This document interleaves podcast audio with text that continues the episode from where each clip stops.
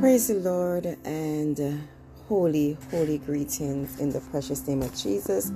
This is week seven, and I'm yours truly, Dr. Colleen Shan, sharing God's image through this wonderful medium.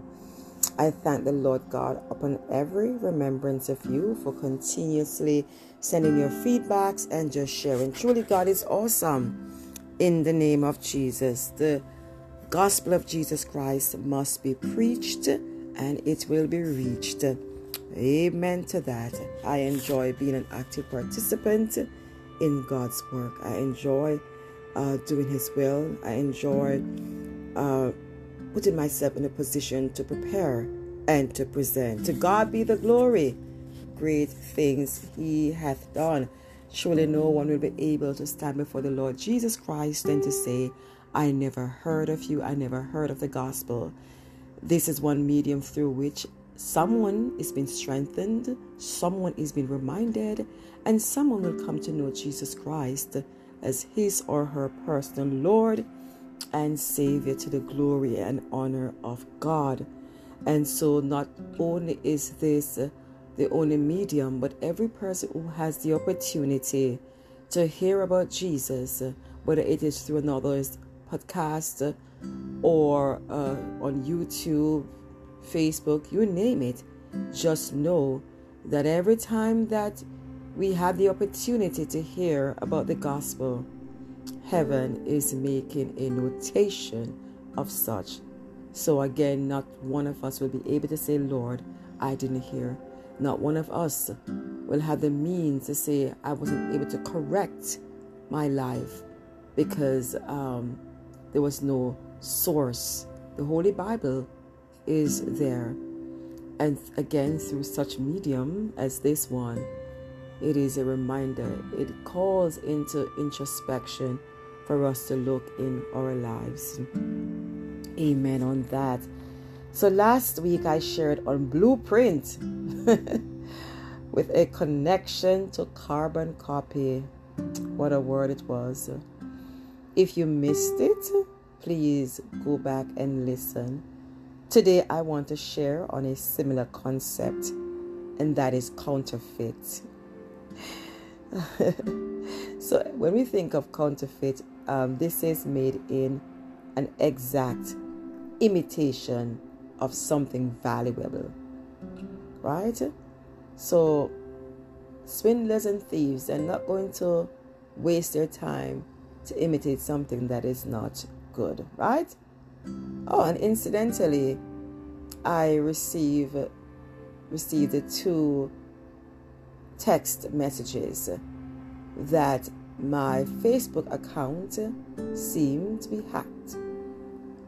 And um, so with that, there's a counterfeit out there. So as I think about counterfeit, right, and I just stated that it is made in an exact imitation of something valuable. I am valuable, right? I am valuable. So someone wants a carbon copy of me, an imitation of me. That's how valuable I am. Glory be to God. But a, an imitation cannot represent the true Colleen. I am unique in all my ways. So, for many years, counterfeit have drained many businesses and banks because businesses were um, were con- conducted so our business were conducted and with the absence of technology or strategy that we have today um, the institutions or individuals were swindled because the technology that we have today is able to detect um, something that is counterfeit very easily. And no wonder, as I stated before, that many institutions, in fact, suffered. So thieves and swindlers are still in operation. They won't stop. They're always going to try to come up with um, something new, new innovation. The truth is, no matter how long the fraudulent actions appear to go unnoticed, they aren't the real deal, and eventually they will be caught. Yes, they'll be caught and they'll move on to new things, but they will be caught. It will be detected. I want to draw your attention to the book of St. John, chapter 8, and verse 25. And this was a debate. I want to see it as a holy argument Jesus was having with the his Jewish um, men. And uh, this is picking up somewhere in the middle. Who are you? They ask. And Jesus responded, Just what I have been claiming all along. Jesus replied, I have much to say in judgment of you, but he who sent me is reliable, and what I have heard from him, I tell the world. He was true, he was authentic, and most important, he was reliable. And so there was a, if you read the book of John 8, you will see more of it. They had a conflict with him because he was the real deal.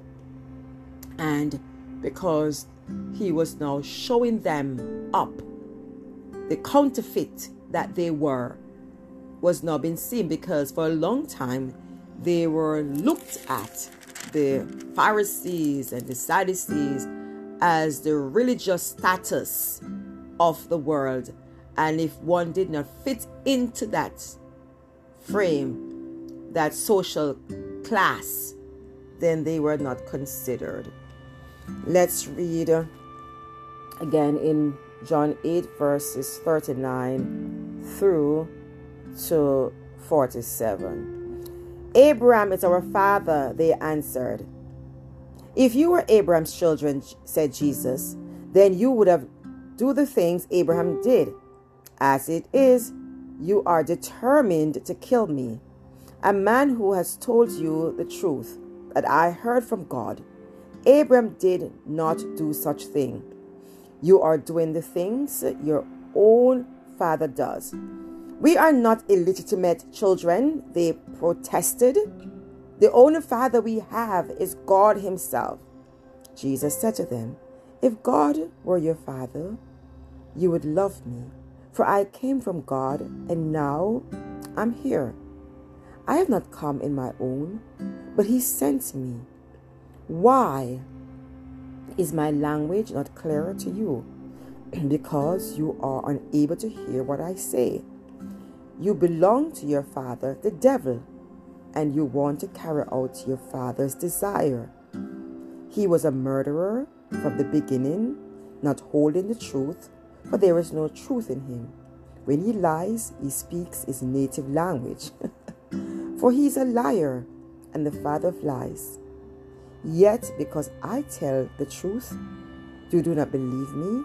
Can any of you prove me guilty of sin? If I am telling the truth, why don't you believe me? He who belongs to God hears what God says. The reason you do not hear is that you do not belong to God. oh, glory be to God. The Jews created a counterfeit image of who they were. To the world, they were religious, pious people to follow. They appeared to be real, according to be read in verse 31 to 33, right? And I'm going to read that. To the Jews who had believed him, Jesus said, If you hold to my teaching, you are really my disciples. Then you will follow the truth, and the truth will set you free. They answered him, We are Abraham's descendants, and have never been slaves of anyone. How can you say that we shall be set free? Right? So, and that's because God said that. So understand, as I said from this these verses here, show that the same ones who once believed were in conflict with their conscience. Right? God's image is that perfect mirror. And so what happens when God's standard is once again shared with you? We now have to ask ourselves, will will you cry out?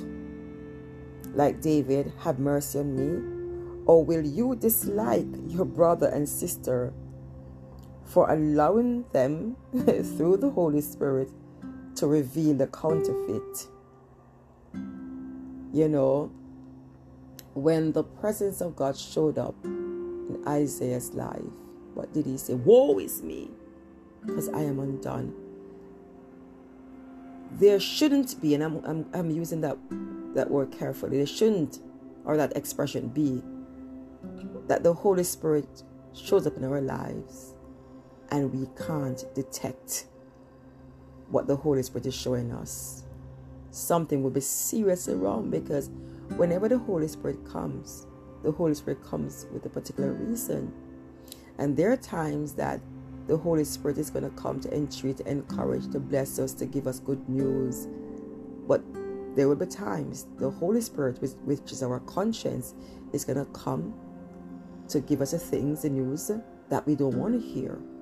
Because the counterfeit things that are searching in our lives, He wants to reveal them to us so we can quickly repent of our sins and ask God to forgive us so that we can sustain the right image.